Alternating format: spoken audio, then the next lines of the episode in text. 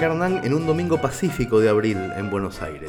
Si alguien lee o escucha esto dentro de muchos años, quizá deba aclararse que estamos en tiempos de pandemia. Es decir, que la totalidad de escritores, músicos y periodistas que colaboran en esta edición de Orsay están encerrados en sus casas desde hace más de dos semanas. El resultado, aunque parezca increíble, son trabajos muchísimo mejores que cuando estaban sueltos. Vamos al resumen.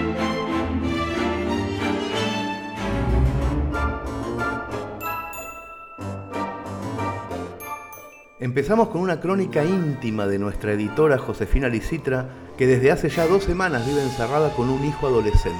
El texto se llama Somos agentes sanitarios de nuestra pequeña existencia y hay en él una mezcla de poesía, de actualidad y de sarcasmo maternal que lo convierte en una crónica que da gusto leer, aunque recomiendo que la escuchen. Finalmente, Josefina no hace más que confirmar lo que todos pensamos. Necesitamos nuestra libertad y no sabemos qué hacer sin abrir la puerta de calle.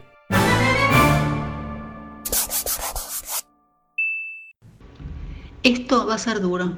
Tenemos que estar fuertes, le dije a Joaquín. Hacía un día que habían dictado la cuarentena y yo sentía que había que tomar medidas. No sabía cuáles. Me creía Jodie Foster en el cuarto oscuro, en esa escena terrible del silencio de los inocentes. La idea del enemigo invisible me llenaba de miedo. No al virus. El fantasma era yo misma. Me preguntaba en qué clase de persona era capaz de convertirme después de tantos días de encierro. Nos vamos a organizar, le dije a Joaquín, pero sobre todo me lo dije a mí misma. Cada uno tiene que poner su parte para que esto funcione. Mi hijo me miró tranquilo. Nunca sé si sus ojos de estanque son su forma de encubrir el miedo, son la herencia de su papá, mucho más sereno que yo, o son la marca de agua de la adolescencia, una pátina de sinsentido desde la que mira todo, también esta crisis. Joaquín se encogió de hombros, como si este fuera apenas el comienzo de una larga lluvia. No me molesta quedarme, con mis amigos estamos bien así, contestó, y se fue a su cuarto. De repente los juegos en red que desprecié tantos años y por los que tuve infinitas peleas pasaron a ser la balsa que ayudaría a mi hijo a surfear este encierro.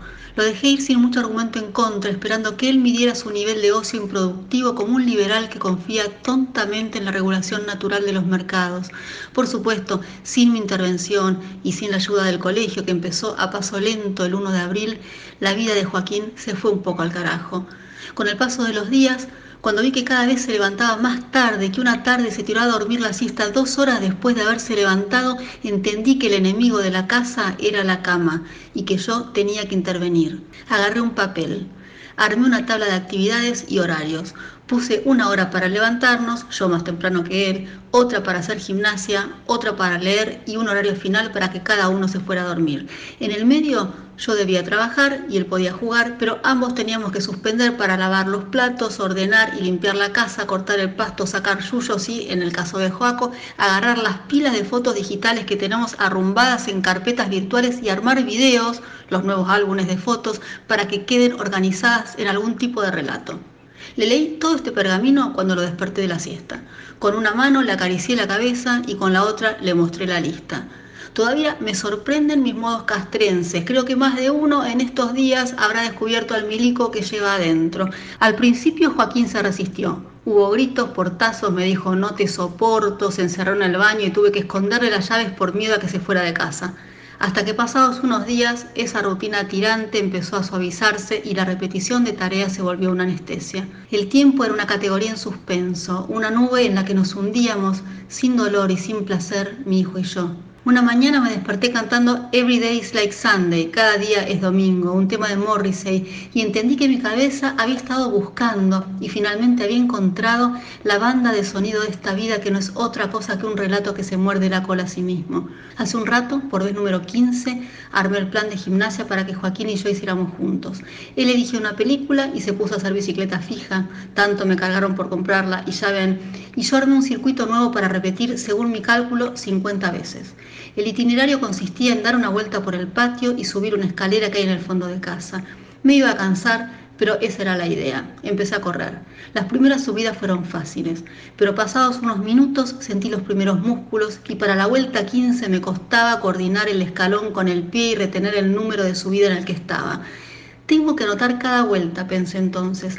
Tengo que hacer un palote. Y fue ahí, cuando me encontré evaluando trazar una raya que me ayudara a medir el tiempo, que recordé a las presas de 38 estrellas. Un libro que publiqué hace un año y medio y que narra la historia de 38 militantes políticas que se fugan de una cárcel uruguaya en la década del 70. Para contar ese escape, hablé con muchas mujeres que no solo relataron su fuga, sino que contaron en qué consistía la vida dentro del penal. La forma de resistir, dijeron, estaba en el respeto radical por las rutinas.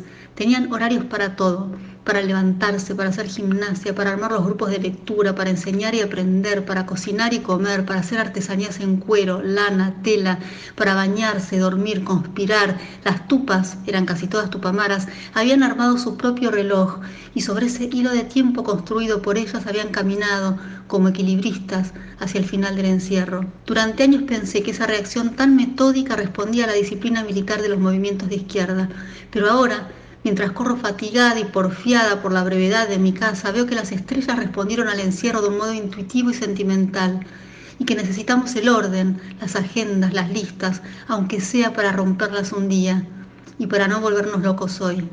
Se lo dije por WhatsApp a Rodolfo Palacios, que sabe mucho de presos y se me hizo de repente una voz de referencia superior a la de un médico. Y Rodo me dio la razón.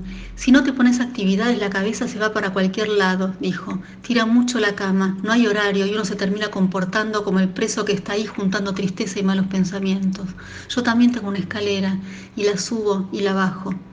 Nos reímos a desgano y después cambiamos de tema, pero desde entonces vuelvo cada tanto a esa escena común de la escalera y pienso en Rodo, en mí, en todos nosotros, y nos veo librando esta batalla diaria y silenciosa contra el peso de nuestra alma, y noto que nadie sale a flote de una forma tan original. Todos revolvemos en la misma caja de herramientas. Cuando tomamos aire para sermonear a nuestros hijos y tratar de rescatarlos de esa peste que no es el coronavirus, sino el pantano de escepticismo que nos chupa, estamos siguiendo el ABC de nuestra especie. Estamos sobreviviendo a la amargura. Por eso a las nueve de la noche, cuando se me da por aplaudir, lo hago también por nosotros, los que no somos médicos ni enfermeros, los que sin la menor vocación de encierro saltamos sobre nuestra baldosa no como milicos, no como soldados, sino como agentes sanitarios de nuestra pequeña existencia, a la espera de que esto termine y recobremos, al menos, una forma de salud, la de nuestra libertad de abrir todas las puertas y salir a la calle.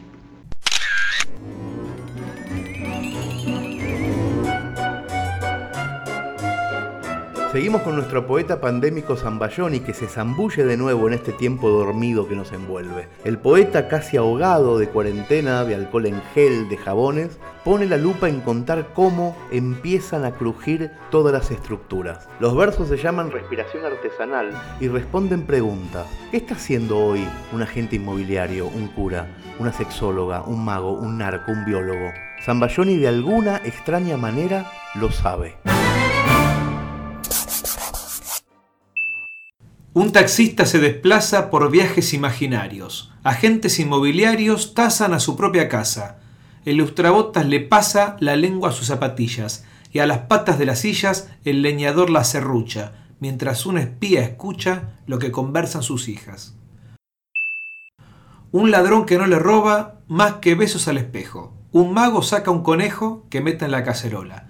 El pescador con la escoba ya rompió cuatro foquitos. Sueña con los angelitos el portero de la escuela y el corredor se marea en un pequeño circuito.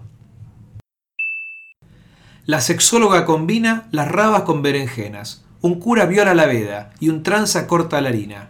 Estudia otra melodía, por fin el afilador. Mete todo en un cajón el juez de la servilleta y un gordo rompe la dieta angustiado en un sillón. El jardinero la observa demasiado su guadaña Mahoma sin la montaña haciendo durar la yerba. Las latas de los conservas parecen de cuarto grado. El cana come parado, el verdugo mata el tiempo, y un tipo camina lento con un perrito alquilado. Se comparte la miseria o no queda nadie vivo. Conoces a tu vecino a las nueve o nueve y media. Un pedito en la materia discute con un idiota. Un narco lava la ropa, el robot pierde un tornillo y el fondo de los bolsillos asume la bancarrota. El mozo esconde propinas por todo el departamento. El biógrafo pasa al cuento. Respirar es la rutina. Se mueve la bailarina por la curva de contagios. Cuarentena sin presagios. Pela papas el barbero. tan al ras que te da miedo, como fuego en el naufragio.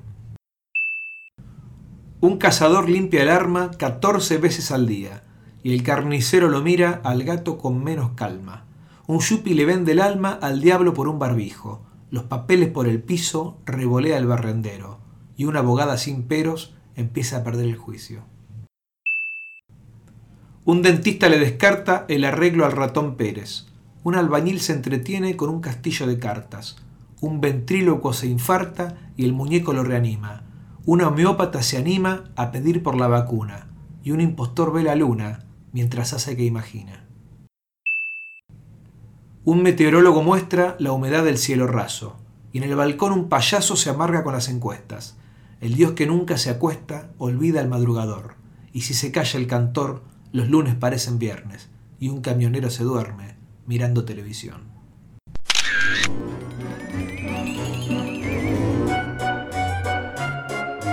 Seguimos con un cuento de Carolina Martínez que por suerte no tiene nada que ver con el virus. La historia se llama Los Cimientos y nos cuenta que las marquesinas de todos los negocios del pueblo de Solís tienen la misma imagen, la foto de un hombre en la playa y una leyenda acompañada de un teléfono que pregunta su paradero. ¿Qué fue de la vida de Ariel? Es un misterio que nadie puede resolver.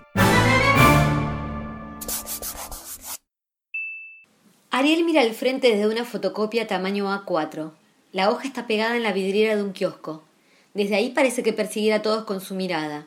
De camino algunos vecinos se detienen a observar la imagen en blanco y negro que está pixelada por la ampliación. Aún así, se distinguen las facciones de Ariel, su pelo morocho y corto, su sonrisa, su lunar en medio del mentón. La foto fue tomada el último enero en Villa Gesell. Esterita y él habían ido a pasar unos días. El aire del mar nos va a hacer bien, pensó ella, esperando recomponer la pareja. Venían de un invierno conflictivo, donde varias mañanas había tenido que maquillarse los moretones de la cara. Estaba cansada, necesitaba pensar. Por eso decidió que los días de playa fueran calmos y sumisos. Pasaron las tardes con revistas al sol, mates y atardeceres en la arena compartiendo manta. Él llegó blanco. Sin embargo, cuando Estelita le tomó aquella foto, ya tenía la piel arrebatada de sol. Ella, en cambio, nunca llegó a broncearse. Ariel repetía que la piel de Estelita era demasiado delicada para el sol de Hessel, que le convenía cubrirse. No quería confrontarlo. Prefirió ponerse una remera de Ariel arriba de la malla y no se la sacó ni para entrar al agua. Las vacaciones le daban una oportunidad para hablar sin interrupciones.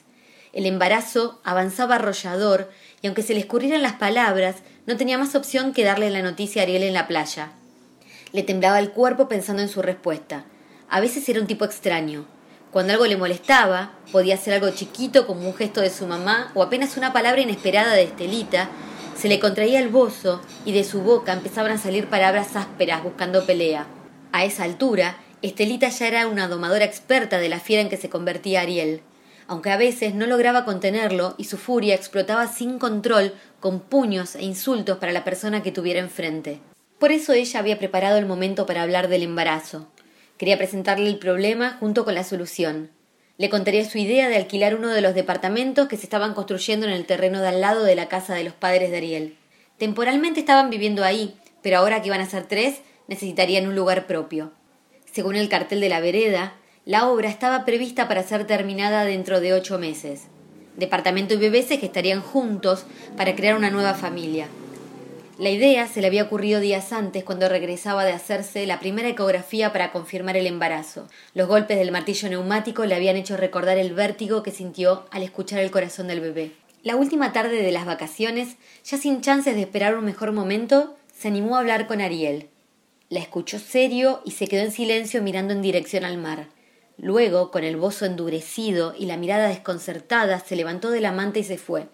Esa tarde Estelita volvió sola, acarreando las revistas, el equipo de mate y la mochila con las toallas, la manta, la comida y el protector solar. En el departamento de Hessel la esperaba una nota. Vuelvo tarde. Voy al bar. Regresó la mañana siguiente, minutos antes de que se hiciera la hora de ir a la terminal de colectivos para volver al pueblo. Perdido. Buscamos a Ariel. Dice en mayúsculas la fotocopia A4 que está pegada en la vidriera del kiosco. Donde empezaría el traje de baño otra frase. Ariel Laurencena, 22 años, mide un metro ochenta y uno, es de contextura física delgada, tez clara, tiene un lunar en el mentón. Posee un tatuaje con el dibujo de una pantera en el omóplato izquierdo. Falta de su hogar en Solís desde el 30 de marzo de 2018. Estelita armó el cartel con sus manos ágiles y su paciencia de araña. Compró las hojas, pegó la foto de Hessel y con la letra más prolija que consiguió esa tarde puso su número de teléfono para que la gente la llamara a ella y no molestara a los papás de Ariel. Ya bastante estaban sufriendo. Ella iba a cuidar de ambos viejos mejor que nadie. Ahora eran su familia, los abuelos del bebé que estaba esperando. Una llamada anónima ubica a Ariel en el pueblo vecino. Lo vieron con los muchachos de la banda de la Reforma, dice la voz de una mujer. Estelita avisa a la policía. Se ofrece ella misma para ir a buscarlo. Los oficiales le dicen que no hace falta. Quieren ahorrarle el viaje. Ellos ya rastrillaron todo y no hay indicios de Ariel en ninguna parte. Ella insiste en viajar. Los policías, hartos, la dejan hacer. Estelita sube al colectivo y llega en cuarenta minutos a la reforma. Camina con el sol en la cara, no ve nada, pero va derecho a la esquina donde los de la banda se juntan a diario a tomar cerveza. Fue a esa esquina ya mil veces a rescatar a Ariel que se emborrachaba con los pibes después de cada pelea con ella. Conoce el camino de memoria. También conoce a cada uno de los miembros de la banda que discuten a los gritos, pero que de pronto se callan cuando la ven llegar. Ella saluda seca, nadie responde. Para la banda era común verla llegar y saber que arruinaría la fiesta. Esta vez es distinto, no hay fiesta, solo desprecio. Les pregunta qué saben de Ariel, ellos miran al asfalto. Solo uno, el más petizo, se corre los rulos de la cara y la mira a los ojos con furia. Ella lo desafía, le vuelve a preguntar por Ariel. El petizo escupe en la vereda y le dice que raje de ahí. Una hora más tarde, ella informa a la policía sobre esos gestos de hostilidad de la banda. Suma insultos y amenazas que nunca existieron. Marca al petizo. Me dio la impresión de que sabía algo que no me quería contar, comenta. Ella tampoco los quiso nunca. Ariel también sale en la televisión local. El retrato de Hessel es sostenido sin energía por las manos artríticas de la mamá. Arielito salió el sábado a bailar con mi nuera. Yo soy de sueño pesado, pero Estelita me contó que volvieron temprano a casa y después, a eso de las cuatro de la mañana, el nene se fue nuevamente sin avisar. La señora mal peinada y ojerosa se dirige a la cámara del noticiero de las diez de la mañana desde el living oscuro de la casa familiar. El plano de la cámara es amplio. Se ve la colección de platos beige con bordes dorados que cuelgan en la pared, se ve el caminador eléctrico que ocupa lugar cerca de la ventana. Se ve el padre rendido en la otra punta del sillón. Se ve una novia flacucha que mira el piso y se ven las cortinas inmóviles con flores rosadas en el fondo. Cuando la señora calla, el silencio es agobiante. Solo se escuchan los sonidos de la obra de al lado. No sabemos para qué salió. Creemos que fue a comprar algo a la estación de servicio. Él a veces iba a buscar gaseosas o alfajores, no sé. No sabemos qué pensar, agrega la señora mientras alza los hombros. Arielito no es así. No sabemos qué pensar. Yo lo tuve de grande. Él nunca. La frase queda inconclusa. La señora busca a su nuera y luego baja la mirada hacia un punto fijo. Sabe que su Arielito a veces sí hace cosas inexplicables.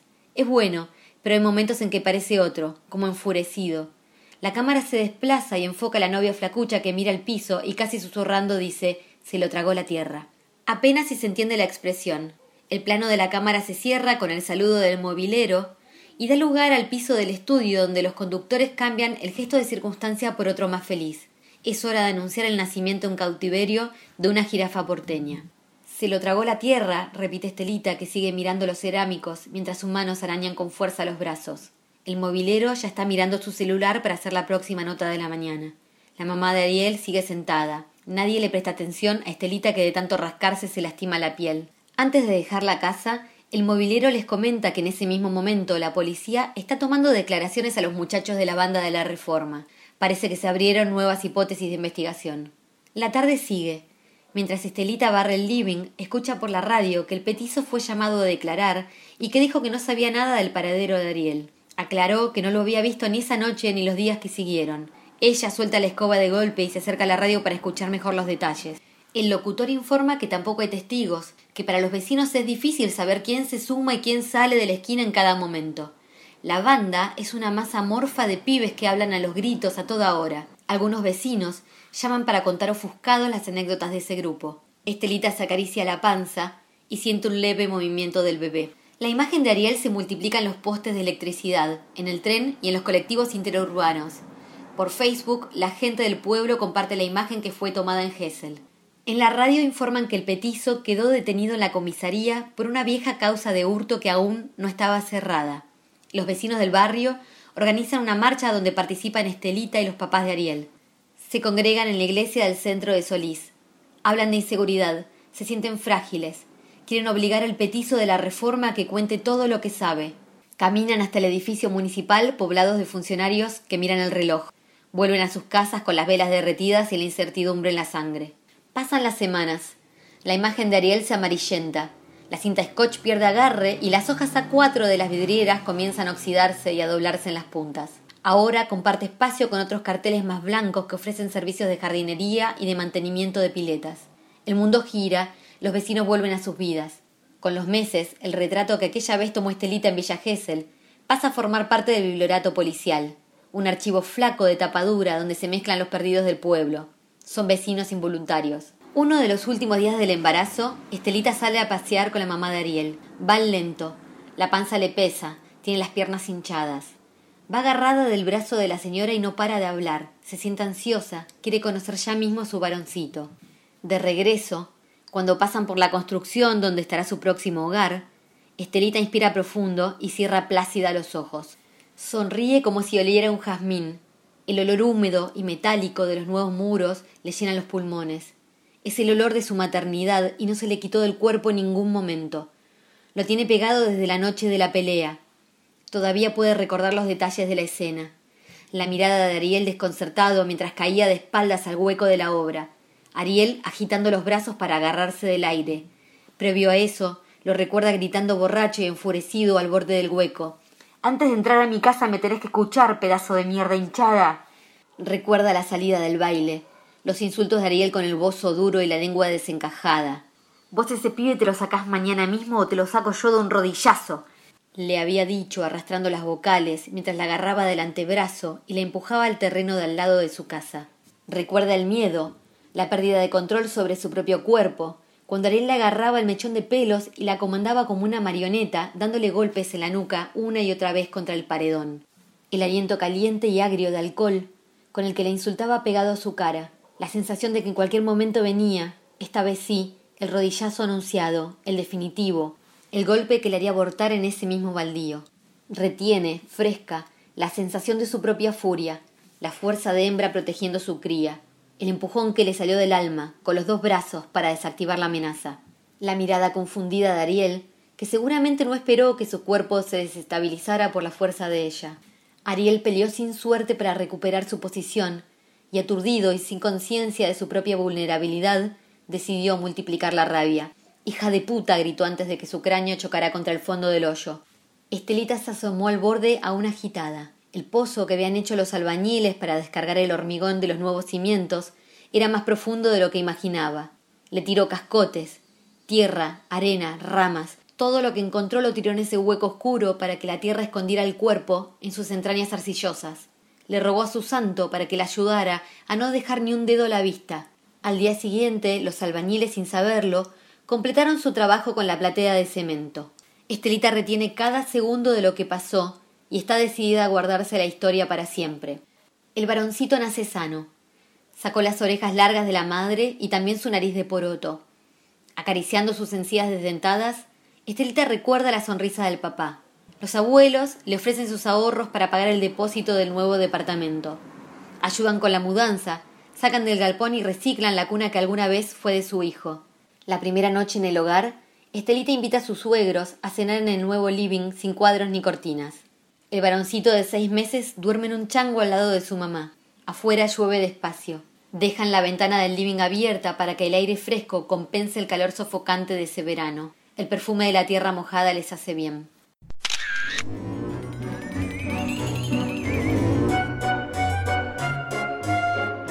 ¿Quieren más ficción? Tenemos más ficción. Hoy debuta con nosotros la autora venezolana Luisana Cartay, con una historia que empieza así, escuchen. En el momento más importante de su vida, una chica distingue que lo que viene será trágico. Está a punto de morir ahogada en una playa del Caribe y necesita afrontarlo con la valentía propia de la adolescencia. El cuento se llama Una vez me morí ahogada y es trepidante. Tomen aire por la nariz, aguanten la respiración y escuchen. En junio de 2004 me ahogué en una paradisíaca playa de Venezuela. Recuerdo con claridad el momento en el que la certeza de la muerte me invadió y decidí entregarme a las olas sin luchar más. Estaba cansada. Ocurrió durante mi viaje de graduación. Doce adolescentes nos dedicábamos durante una semana a tomar más cerveza por minuto de las que nuestros riñones podían procesar. Habíamos llegado a Cayo Varadero en la misma furgoneta blanca y vieja que nos llevó más de 400 kilómetros desde nuestra ciudad natal hasta la playa. Hacía un día hermoso, y once adolescentes se quemaban los hombros bajo el sol mientras se balanceaban con el movimiento de las olas. Once cuerpos llenos de hormonas, envueltos en el sopor tropical de una playa del Caribe luego de una noche llena de cervezas. Y yo, ahogándome en la distancia. Tal vez tuvo algo que ver con el nivel de alcohol que tenía en la sangre. Tal vez fue el momento importantísimo que vivía y el miedo a enfrentarme con mi futuro. Tal vez era un adolescente infeliz sin razón para hacerlo. O tal vez todo formó parte de un encuentro existencial que me tomó por sorpresa mientras me preocupaba de que el agua no alcanzara la mano con la que sostenía el cigarro. Después de lanzarnos por el acantilado, creyéndonos indígenas, salvajes, dueños del aire, volvimos a nuestra actividad principal del viaje, tomar y fumar. Habíamos desarrollado una técnica en la que, cada vez que se acercaba una ola, subíamos la mano que sostenía el vaso por encima del nivel del agua para proteger el trago, y al mismo tiempo sumergíamos la cabeza y aguantábamos la respiración hasta que la ola pasara. Atravesaba una etapa crucial. Pronto me iría a vivir sola y era la primera vez que viajaba con mis amigos sin la mirada vigilante de mis padres. Esta era mi declaración de independencia, un rito de transición, como un bar mitzvah para mujeres católicas latinas. Estaba comenzando a convertirme en quien sería y me iba a morir en menos de seis minutos, los seis minutos más largos de mi vida. Me alejé del grupo para tener un encuentro personal con mi psique, o para hacer pipí. Esa parte de la historia no la recuerdo muy bien. Lo cierto es que cuando me di cuenta eran las siete de la tarde y la marea había subido. Estaba flotando más allá de donde mis pies tocaban la arena y el grupo había regresado a la orilla ignorando mi lejanía. Cuando intenté nadar de regreso, la corriente del agua me aló hacia atrás y mis extremidades ebrias no tenían la fuerza para contrarrestarla. Entré en pánico. La adrenalina anuló el efecto del alcohol. De repente, mis sentidos estaban más alerta que nunca, pero las olas me seguían ganando. Quise gritar, pero el agua se escurría entre mis labios al primer intento de separarlos. Agité las manos, chapoteé con los pies, en parte para que me vieran y en parte para intentar avanzar dentro del agua. Me estaba cansando, me estaba arrepintiendo. No quería ser una muerta por ebriedad. No quería pasar a ser una historia triste de lo que pude haber logrado y no viví para hacerlo. Lo intenté con más fuerza. El agua me entraba por la nariz, por la boca, por los oídos. Recé. Me acordé del Dios de colegio católico que creía conocer. Le pedí que me dejara vivir. No lo hagas por mí, hazlo por mi mamá, negocié con Dios. Imagínate la tristeza que va a sentir cuando sepa que me morí, y luego la vergüenza que la va a embargar cuando sepa cómo. Tenía 16 años. Había sido aceptada en una de las universidades más importantes de Venezuela. Tenía la promesa de un carro propio y las nalgas duras que la adolescencia otorga sin mérito. Me sentía en la cima. Y voy, y me tomo seis cervezas de más, y termino agada en una playa turística, y paso a las listas de muertos por inmersión durante las vacaciones de 2004 del Instituto Nacional de Estadística de Venezuela. El próximo año será la historia que las madres van a contar a sus hijos antes de despedirlos al inicio de las vacaciones. Seguramente seré también la razón por la que algunos no tendrán viaje de graduación y me odiarán. A cincuenta metros de donde yo luchaba por mi vida, mis amigos, sin darse cuenta, celebraban la de ellos. Cincuenta metros eran, en ese momento, la distancia entre la vida y la muerte. Entonces lo supe. Mi vida se había terminado. Supe también que si había algún momento para tomar el destino entre mis manos, era este. No quería irme cansada, triste, ni con arrepentimientos. Me convencí de que los mejores años de mi vida habían sido otros, referentes a una juventud mucho más temprana. Pensé, además, que me estaba ahorrando problemas económicos, crisis de la mediana edad, depresiones postparto, entrevistas de trabajo, resacas, rompimientos de pareja, dudas existenciales, visitas con el psicólogo, reuniones con abogados, consultorías con expertos, síndromes premenstruales, pésames incómodos, mudanzas, autobuses repletos de gente. Me convencí de que me moría y lo acepté. En ese momento tuve la certeza de que morir joven es lo mejor que me iba a pasar en la vida. Sé que fui feliz por ignorancia, porque no conocí nada mejor, y lo mejor que conocí era lo que tenía. No experimenté el amor de pareja, no amasé grandes sumas de dinero, ni escribí una trilogía basada en mi vida, no practiqué ningún deporte con pasión, pero está bien, porque tampoco lo voy a extrañar. Me inventé la felicidad, que al fin y al cabo es un acuerdo interior. Entonces me relajé y miré al cielo. Miré directamente al sol porque ya no importaba si se me quemaba la retina. Las olas me llevaron cerca de la orilla sin que me diera cuenta, y deben haber pasado treinta segundos cuando la temperatura del agua cambió. Mis pies ahora podían tocar la arena. Los que me acompañaron aquella tarde nunca supieron lo que pasó. Para ellos, ese viaje pasó a ser un recuerdo borroso y caluroso de otro tiempo. Tal vez por eso, con los años, vería a esos mismos once adolescentes dar conferencias, alcanzar el éxito en distintos países, ocupar cargos públicos y tener hijos. Pero casi nunca los escuché hacer referencia a aquel viaje. Yo, en cambio, estoy sentada en mi habitación, escribiendo 1121 palabras sobre una tarde de julio de 2004 en la que creí que me moría ahogada. Ojalá, la próxima vez que esté tan cerca de la muerte, me sienta igual de feliz.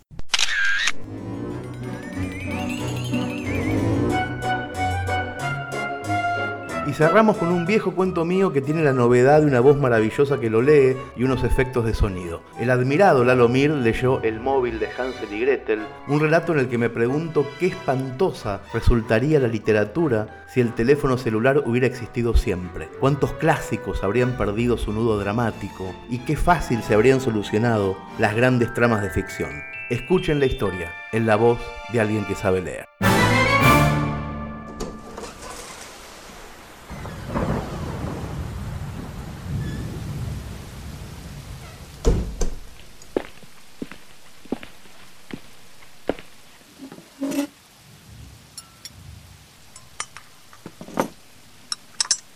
Anoche le contaba a Nina un cuento infantil muy famoso, Hansel y Gretel de los hermanos Grimm.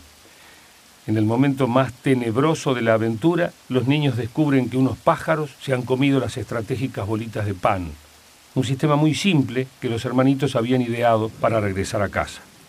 Hansel y Gretel se descubren solos en el bosque, perdidos, y comienza a anochecer.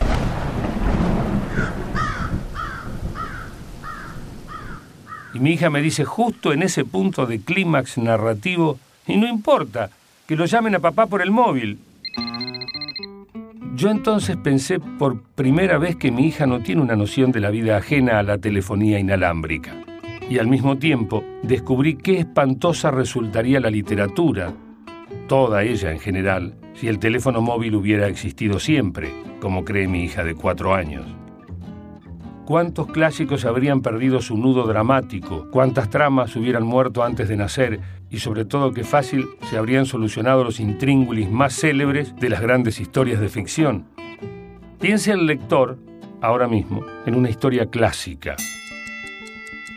En cualquiera que se le ocurra, desde la Odisea hasta Pinocho, pasando por El viejo y el mar, Macbeth, El hombre de la esquina rosada o La familia de Pascual Duarte.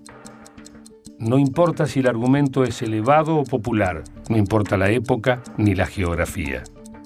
Piensa el lector ahora mismo en una historia clásica que conozca al dedillo, con introducción, con nudo y con desenlace. ¿Ya está? Muy bien. Ahora ponga un teléfono móvil en el bolsillo del protagonista, no un, viejo aparato negro empotrado en una pared, sino un teléfono como los que existen hoy, con cobertura, con conexión a correo electrónico y chat, con saldo para enviar mensajes de texto y con la posibilidad de realizar llamadas internacionales cuatribanda. ¿Qué pasa con la historia elegida? ¿Funciona la trama como una seda ahora que los personajes pueden llamarse desde cualquier sitio? Ahora que tienen la opción de chatear, generar videoconferencias y enviarse mensajes de texto. ¿Verdad que no funciona un carajo? La Nina, sin darse cuenta, me abrió anoche la puerta a una teoría espeluznante. La telefonía inalámbrica va a hacer añicos las nuevas historias que narremos. Las convertirá en anécdotas tecnológicas de calidad menor. Con un teléfono en las manos, por ejemplo, Penélope ya no espera con incertidumbre a que el guerrero Ulises regrese del combate. Con un móvil en la canasta, Caperucita alerta a la abuela a tiempo y la llegada del leñador no es necesaria con telefonito, el coronel sí tiene quien le escriba algún mensaje aunque fuese spam. Y Tom Sawyer no se pierde en el Mississippi gracias al servicio de localización de personas de Telefónica. y el chanchito de la casa de madera le avisa a su hermano que el lobo está yendo para allí. Y Gepetto recibe una alerta de la escuela avisando que Pinocho no llegó por la mañana. Un enorme porcentaje de las historias escritas o cantadas o representadas en los 20 siglos que anteceden al actual han tenido como principal fuente de conflicto la distancia, el desencuentro y la incomunicación. Han podido existir gracias a la ausencia de telefonía móvil. Ninguna historia de amor, por ejemplo, habría sido trágica o complicada si los amantes esquivos hubieran tenido un teléfono en el bolsillo de la camisa. La historia romántica por excelencia, Romeo y Julieta, de Shakespeare, basa toda su tensión dramática final en una incomunicación fortuita. La amante finge un suicidio, el enamorado la cree muerta y se mata, y entonces ella al despertar se suicida de verdad. Perdón por el spoiler. Si Julieta hubiese tenido teléfono móvil, le habría escrito un mensajito de texto a Romeo en el capítulo 6, diciendo algo así como, mm, ag la muert, pero no estoy muert, no te preocupes, ni hagas idiotes besos. Porque a los mensajes siempre le sacan letras para ir más rápido. Y todo el grandísimo problemón dramático de los capítulos siguientes se habría evaporado. Las últimas 40 páginas de la obra no tendrían gollete, no se hubieran escrito nunca si en la Verona del siglo XIV hubiera existido la promoción Banda Ancha Móvil de Movistar. Muchas obras importantes, además, habrían tenido que cambiar su nombre por otros más adecuados. La tecnología, por ejemplo, habría desterrado por completo la soledad en Aracataca, y entonces la novela de García Márquez se llamaría Cien años sin conexión, narraría las aventuras de una familia en donde todos tienen el mismo nick. Buen día 23, A. Buen día, Aureliano-Good Morning. Pero a nadie le funciona el Messenger. La famosa novela de James Kane, El cartero llama dos veces, escrita en 1934 y llevada más tarde al cine, se llamaría El Gmail me duplica los correos entrantes y versaría sobre un marido cornudo que descubre, leyendo el historial de chat de su esposa, el romance de la joven adúltera con un forastero de mal vivir. Samuel Beckett habría tenido que cambiar el nombre de su famosa tragicomedia en dos actos por un título más acorde a los avances técnicos. Por ejemplo, Godot tiene el teléfono apagado o está fuera del área de cobertura. La historia de dos hombres que esperan en un páramo la llegada de un tercero que no aparece nunca o que se quedó sin saldo. En la obra El JPG de Dorian Gray, Oscar Wilde contaría la historia de un joven que se mantiene siempre lozano y sin arrugas en virtud a un pacto con Adobe Photoshop, mientras que en la carpeta Imágenes de su teléfono una foto de su rostro se pixela sin remedio, paulatinamente, hasta perder definición la bruja del clásico Blancanieves. No consultaría todas las noches al espejo sobre quién es la mujer más bella del mundo, porque el costo por llamada del oráculo sería de 1,90 la conexión más 0,60 el minuto. Se contentaría con preguntarlo una o dos veces al mes y al final se cansaría. También nosotros nos cansaríamos. Nos aburriríamos con estas historias de solución automática. Todas las intrigas, los secretos y los destiempos de la literatura, los grandes obstáculos que siempre generaron las grandes tramas, fracasarían en la era de la telefonía móvil y del Wi-Fi. Todo ese maravilloso cine romántico en el que al final el muchacho corre como loco por la ciudad a contrarreloj porque su amada está a punto de tomar un avión, se soluciona hoy con un SMS de cuatro líneas. No hay ese apuro cursi, ese remordimiento, aquella explicación que nunca llega. No hay que detener a los aviones ni cruzar los mares. No hay que dejar bolitas de pan en el bosque para recordar el camino de regreso a casa. La telefonía inalámbrica, vino a decirme anoche la Nina sin querer, nos va a entorpecer las historias que contemos de ahora en adelante las hará más tristes, menos sosegadas, mucho más predecibles. Y me pregunto, ¿no estará acaso ocurriendo lo mismo con la vida real? ¿No estaremos privándonos de aventuras novelescas por culpa de la conexión permanente? ¿Alguno de nosotros alguna vez correrá desesperado al aeropuerto para decirle a la mujer que ama que no suba a ese avión, que la vida es aquí y ahora? No. Le enviaremos un mensaje de texto lastimoso, un mensaje breve desde el sofá, cuatro líneas con mayúsculas. Quizás le haremos una llamada perdida y cruzaremos los dedos para que ella, la mujer amada, no tenga su teléfono en modo vibrador. ¿Para qué hacer el esfuerzo de vivir al borde de la aventura si algo siempre nos va a interrumpir la incertidumbre? Una llamada a tiempo, un mensaje binario, una alarma. Nuestro cielo ya está infectado de señales y secretos. Cuidado, que el duque está yendo allí para matarte. Ojo, que la manzana está envenenada. No vuelvo esta noche a casa porque he bebido. Si le das un beso a la muchacha, se despierta y te ama. Papá, ven a buscarnos, que unos pájaros se han comido las migas de pan. Nuestras tramas están perdiendo el brillo. Las escritas, las vividas, incluso las imaginadas. Porque nos hemos convertido en héroes perezosos.